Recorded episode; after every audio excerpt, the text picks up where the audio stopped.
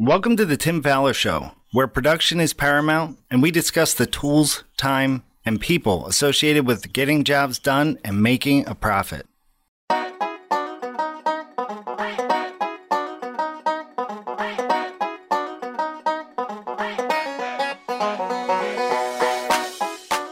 On today's episode of The Tim Fowler Show, we will be talking about Mastering the Look Ahead Part 2 with the help of special guest Ben Reynolds of Kawartha Lakes Construction in Ontario, Canada.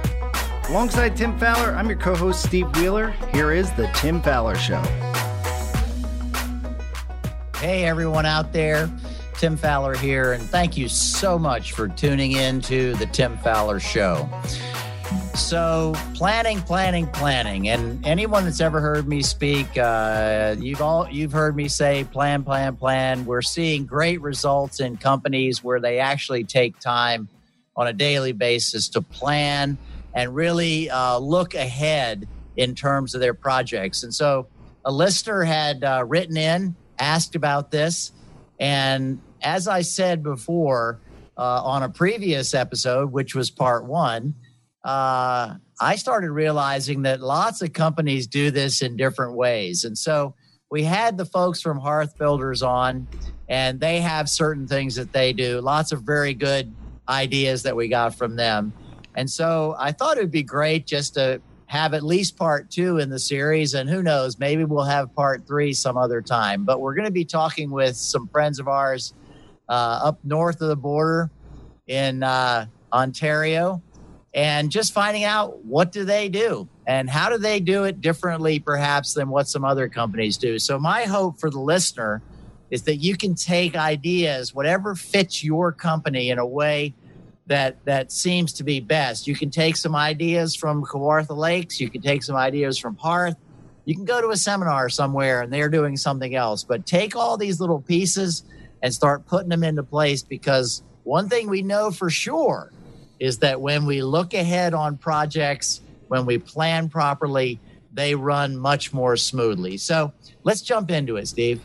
Yeah, Tim, I'm very excited for this topic. And finally, we're segmenting topics, which I think is a great idea. So, Ben Reynolds is the production manager for Kawartha Lakes Construction based out of Lakefield, Ontario, Canada.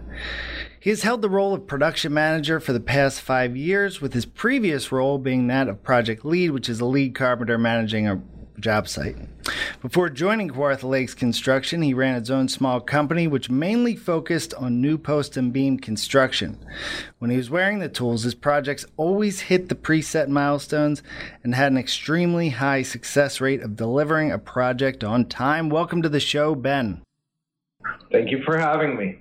Hey, no problem. So this is really fantastic. So, like I said in the intro, we uh, have had one show already, part one on mastering the look ahead, and uh, I'm excited to kind of see what things are a little bit different for you guys, and and how does it all uh, blend together. But before we get right into that, give us a little more information about Kawartha Lakes and the type of work that you guys do, maybe average job size, things like that. Sure, Tim. Um, in Kawartha Lakes, we mainly deal in the cottage country industry. So we're working on people's second homes, uh, usually in a remote area. A lot of our work is done by off of lakes. It's uh, we use snowmobiles, uh, ATVs, boats, and barges to get to sites. So it's a little bit different than working in your urban settings. Um, it's a lot of a lot of uh, challenges, but but it is a lot of fun here at Kawartha Lakes Construction. We are a design build firm, so uh, and and we do some pretty extensive re- uh, renovations as well as restorations to some of the older cottages. So I I heard somebody at a conference one time talk about the lumberyard run thing, and they were talking about working on an island, and and how they had to have every single thing there in order to use it and there really wasn't the option of running to the lumber yard. And then we compared it to the company that had their work like within a mile, there's always a lumber yard, and how many more times they ended up going to the lumber yard. So give us a little rundown like if you're working on an island like what's the planning got to be like to make that happen Well, Tim, you're right. There is a lot of planning on an island. And ironically, everyone takes part of it just because they know it's such a hindrance to go and get anything. So, right down to your staff, they come fully equipped with lunches and food. Uh, for the jobs that we do close to our, our office on mainland, the trips to the office and the, the elongate, uh, the, the lunch breaks, everything is just longer. Um, island work takes so much planning. Every night the crew has to meet. They have to decide, hey, what do we need tomorrow to get our job done? Yeah. And, and they have to make sure they pick it up at nighttime. They have to arrange for deliveries because not only are you dealing with a boat, but you also, it's limited parking around lakes and where you pick up supplies. So you have to meet a, a material delivery, get the material out of there in a very quick fashion. So it, it's difficult, but it's just planning and, and a lot of communication. Yeah, that's that's super. So give us a little idea of how you guys are structured. Like who who's involved in a project, and because I know this will play into the the look ahead. So how, how are you guys structured in terms of the people that are involved in a project, both from the planning design stage as well as the production stage? Okay. So when the project is first, so uh, first comes in, when the lead first comes in, the sales force first get a hold of it. And once it starts to look like it's going to be a fruitful project, then a project developer and, an, and a designer are assigned to that. The project developer is estimating and putting all of the, the, the scope of work together and all of the resources needed to complete that project. Once a project has successfully passed the design stage, then it is assigned to either a project lead, who is a lead carpenter, uh, skilled on the tools. Probably about 50% of his time is still on tools, and, and the other 50% manage, managing, or a project coordinator who is in the field coordinating uh, three to five jobs at any given time. Okay, so you've got a lot of people, uh, uh, their hands in the pie. So when the job is actually in production, what does the project developer do? Uh, the project developer will manage the project from the office. They're going to follow up on special orders, and they have to notify the client on a weekly basis to the, pro- the progress of their project. They have to give a weekly newsletter to the client, and they have to uh, follow and update the schedule, the production schedule, to make sure everything's tracking and going to be hitting uh, according to plan. Um, they also have to be on top of all change orders. So change orders need to be addressed and, and taken care of immediately. And so, does a project lead work independently of a project coordinator? Or does, is there always a project coordinator on a job and then sometimes there's a project lead? Um, it depends on the project. If it's a highly sub-traded project, then a project coordinator will be on involved with a good senior carpenter to help them in, in the technical aspects. But uh, what, we assign a project lead to a, to any project that is producing more than 100,000 in revenue a month, where I need uh, a good technician on site at all times. So that uh, project lead only handles one project live at any given time, okay. and they're on site nine hours a day, five days a week. Okay, whereas a project coordinator might have three or four jobs that they're managing in the field. That's correct. Okay, terrific. All right, so we kind of know who all the players are now, and hopefully we can kind of keep the names straight because they're a little bit different than most of uh, most of us are familiar with. But top of your list, number one thing for making sure that the look ahead works at Kawartha Lakes? That you guys are looking, first of all, how far out are you guys trying to look uh, on a regular basis? Uh, as far as as far as possible, as far as we can sell out. So we're currently I have projects that we will be producing in two years. So my my my production look ahead is about 24 months out. Um, and as soon as a, as a client signs into a design service, they go right on on my production schedule. Okay, and so, but job by job, like okay, let's just jump into the different players here. So the project developer, what is their role in the in each job in terms of making sure that the job stays on track, that it uh, is hitting the milestones? That materials are being delivered, uh, and how far ahead are they looking on on jobs? A project developer is looking to the completion of that job. So, so uh, for every project, they're they're in 100% control of every project that they're working on. So if it's a kitchen rental, they're looking at the end date. When are we delivering this project? So okay, so they are so they're the big picture people. That's right. That's correct. Okay. And then what about the project coordinator? What are they doing on a weekly basis or something to to actually make sure that their jobs run well? Project coordinators are in charge of making sure the project is executed 5 days at a time. So they have to create a plan for the for the next 5 days and make sure that that plan is, is achieved each day. And if the plan goes off the rails, they have to figure out a solution to get it back on the rails. Okay, so what does that plan look like, or is it a is it a piece of paper, or is it simply a uh, like a hand written note scribbled in a notebook, or what what what does that physically look like? That five day plan.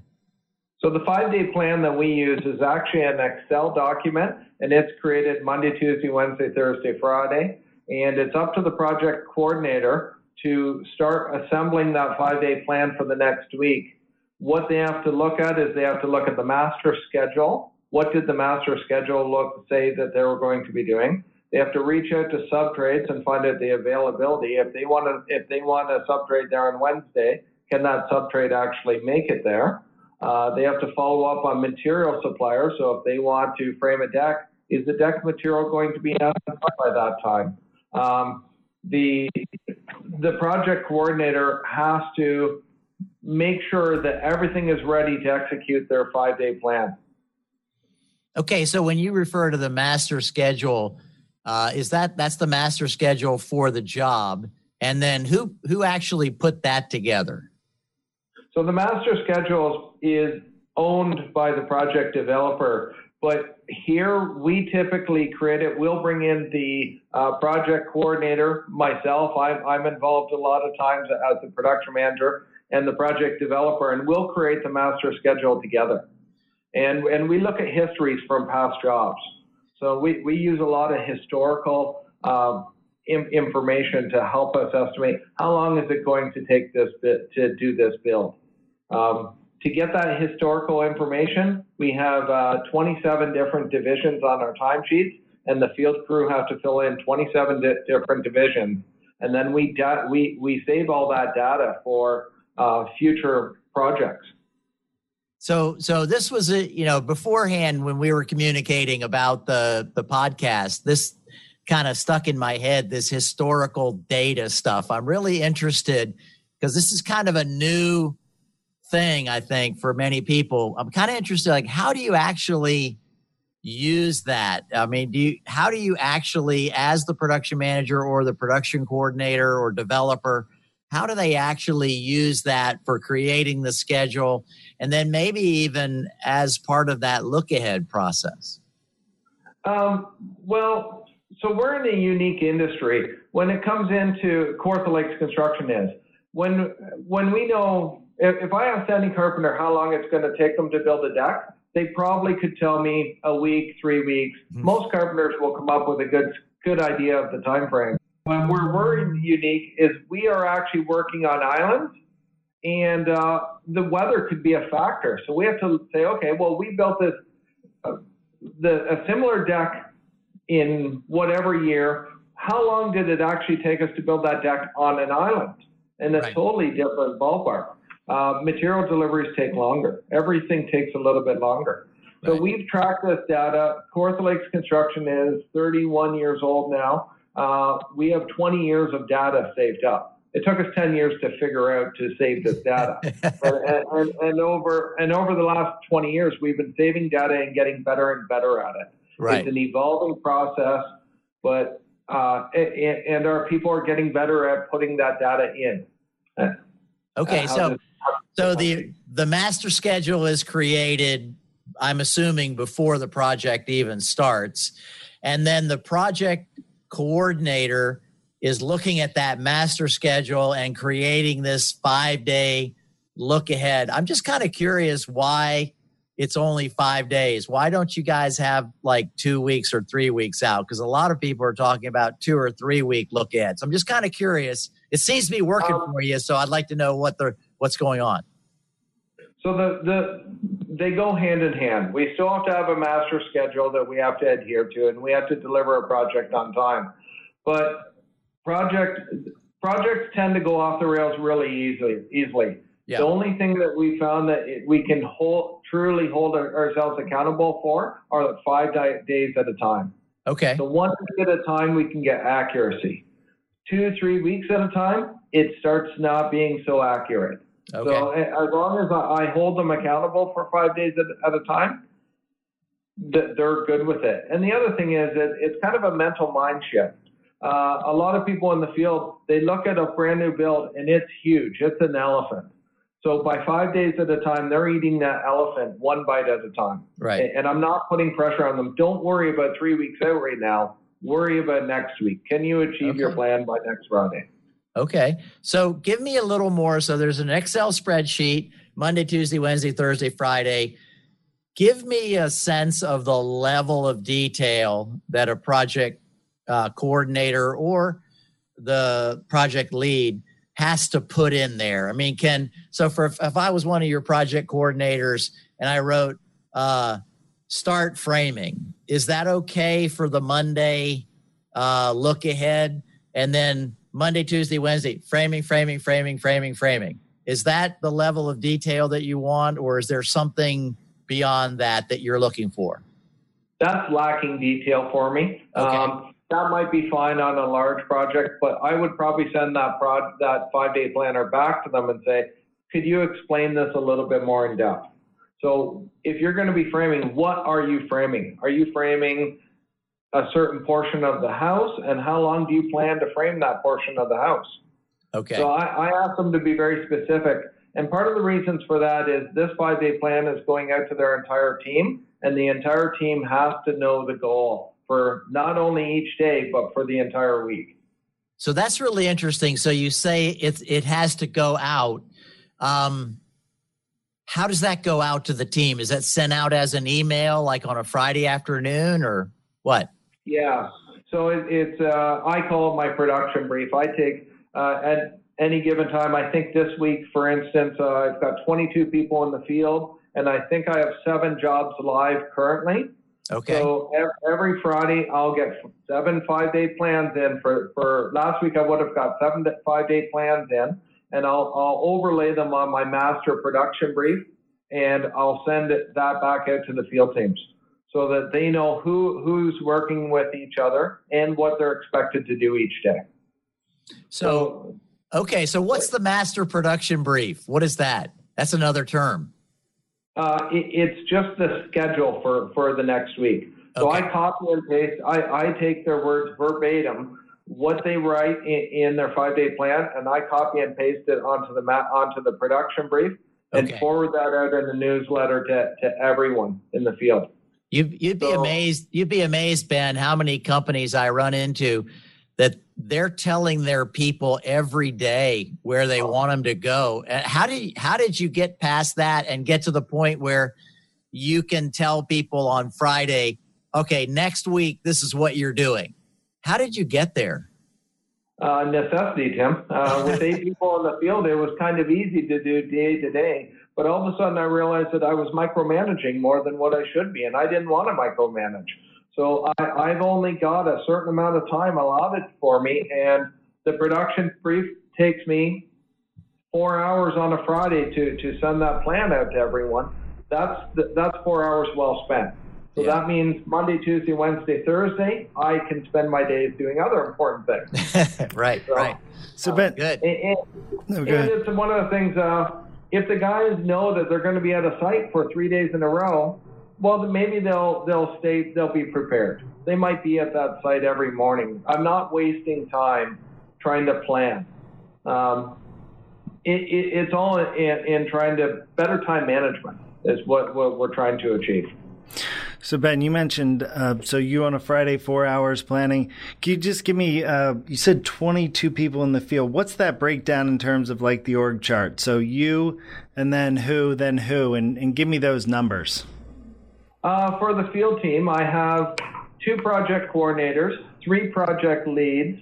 Uh, I have four other senior carpenters. I've got four other uh, carpenters coming up uh, a bunch of apprentices and laborers in, in, that mix. Cool. And you also uh, mentioned uh, 27 different divisions. Was that in the master schedule or was that for the historical data? Both. Okay. It's All both right. in, in the master schedule and historical data. So our divisions go right from designs to site work, okay. site preparation, footings and foundations, excavation, yep. framing, decks, docks, etc. Cool. So, what is the uh, project lead doing? Are they doing if they're man, are if they're on a project? Are they doing the five day plan for that? Definitely, they are doing the five day plan for it. Now, here's the the big interesting thing that I work hard at is I believe everyone should be part of that plan. I think every teammate should be part of it. So I ask the project leads if they're working with a, with a carpenter and, and an apprentice and maybe a laborer create that five day plan together so everyone has buy in. It's the only way to get it done correctly. Yeah, I've also thought that that that creates that uh, uh, synergy in terms of uh, working where it makes people more efficient. If I'm just giving them one job to do, they're less efficient than if they know by the end of the week we're trying to get to here. So I think that helps with efficiency as well in terms of getting work done uh, properly along the way.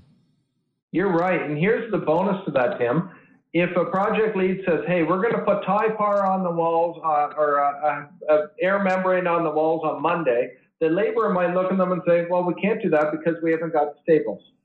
So right. the laborers know they quit all the fine little details, and they're the ones who can make the plan really happen. So by them being part of the process, you, you get a more accurate process. Wow. So, what happens if the project lead and the project coordinator have a different vision? In other words, the project coordinator is looking at the master schedule going, uh, we have to get this done by the end of next week in order to finish the job on time. But the project lead is saying, this is what our goal is for the end of the week. Is there any formalized structure for helping those two people talk to each other and make sure they're on the same page? Actually, there is, Tim. Um, I, I, host a production meeting every Thursday, okay. and they they have to be in that production meeting. It takes about an hour, and everyone states their case, and so they're all vying for resources. And in that meeting, if there's a difference of opinion, well, then we'll we'll lay all our cards on the table and say, why do you think you can't get this done, and why do you think they need to get this done? And, and hopefully, we come to to a resolve at that meeting. So okay, it, so is that good collaboration? Is that the mm-hmm. all the is that the two project coordinators and the three project leads and yourself? That's correct. And sometimes the project developers might come into okay. that meeting as well. Okay. All right. So once a week on a Thursday and in an hour's time, you settle all that? Pretty much. Uh, it used to take three hours, and, and we just kept cutting it down to it in an hour. The trick to that, Tim, is they come to that meeting with a preset plan in mind. And, and they say, here's a plan I would like to achieve. And if no one else has any, any arguments against it, then that's easy. They, they, they get to achieve their plan. It's sometimes I might have a different vision for them, or the project developer might say, could you change your plan to include this? Or, hey, you forgot about this element. Um, ultimately, we're all working together. Yeah, so I think this is one of the things that I'm seeing in a lot of companies where they're doing a production meeting is everybody comes in and the boss starts asking questions like how is your job going? And they have to make something up on the spot. And and one of the things that you said that might have just slipped by everybody, but I want to make sure I emphasize it, is that your people come prepared to the meeting to make their case not to be asked questions about what's going on. And I think that's a, a huge uh, distinction that's very, very important. They have to come with their idea of what's going to happen. And somebody might challenge it, and there may need to be some conversation, but it isn't them coming in unprepared and then having to make something up, you know, when, when they're asked a question. No, that's interesting, Tim, because I, I actually almost forgot that. Years ago, they used to come to the meeting and I would tell them what they needed. And right. uh, it was a dictatorship that didn't really work. Right. Um, through a lot of coaching, I learned to change my ways and, and sit back and talk very little, just take notes. Uh, the meeting is theirs. It, it's an opportunity to, to, get the best plan possible and, and to win the game. Um, and I might ask a couple of questions or keep them on track, but for the most part, I stay quiet. It's up to them. Now, one of the things I did have to do to make that meeting successful is we could. Everyone wants to tell their story about the week. They're excited. They want to do something. So we, we give them, uh, I give them two minutes of blow off time. And we go around the table, and everyone has two minutes to say the good, the bad, the ugly, just something important in their life. Their dog bit them, whatever. It doesn't matter. You have two minutes to say whatever you want. And then after that two minutes, now let's get down to the meat and potatoes. So, so I, so I think everybody listening to this podcast understands that Ben is straight to the point. you know, it's like let's not let's not mess around with a lot of fluff here. Let's just say what we're going to say and be done with it. And I oh. appreciate that. I love that blow off time. I think there's a. Do you have like a like a timer that you set for every two minutes, or is it is it just sort of? I keep an eye on my watch, and okay. some people, Tim, might come into the meeting where, um, for instance, I had one person who was having a hard time. His mother-in-law had cancer, and he ah. needed uh, more time, and and the whole room understood that. They said, "Okay, you take all the time you want to talk about. It. This is extremely important to you." But other people, they might say, "Hey, you know what? My week's going fantastic. I don't have any need for blow-off time." So in on average, if there's 10 people in the room, it might take 20 minutes to get through, but but okay. that's what I set up my agenda for. That's really that's really really huge. So as we wind this down, Ben, really appreciate all of this insight. So what do you think might be just a, a last minute thing that you'd say to people in terms of looking ahead, planning the jobs out, some little tactic that maybe you can give them that that might just put the icing on this cake? I would say don't take the whole problem on yourself. Involve your team. So it's involve everyone, get buy-in right across the board, and you'll get a better opportunity for a, a realistic plan. Yeah, I love that. I love, and I, I loved you bringing the team in and then them bringing their team in. And it makes it everybody looking ahead and not just the people in charge of the project. Very important. Very important. Well, thank you so much, Ben. This has been fantastic, and I look forward to seeing you in the future. Yep. Thank you, Ben. All right. Thanks for having me, Tim. Thanks. Thank you. Take care. Tim, I will never cease to be amazed at the things that these certain companies that we work with come up with, just the level of detail and sophistication.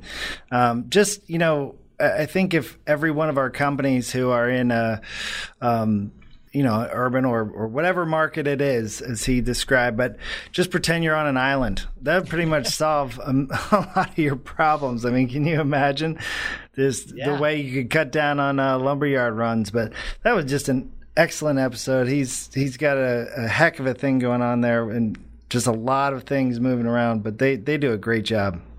So I think the big thing for me is kind of like what I said while while we still had Ben was just the idea that they've got everybody engaged in this. And it isn't just the project coordinator or developer in the office trying to make all the strings work and get everybody there. And it's not just the project coordinator out in the field. And it's not even just the project lead.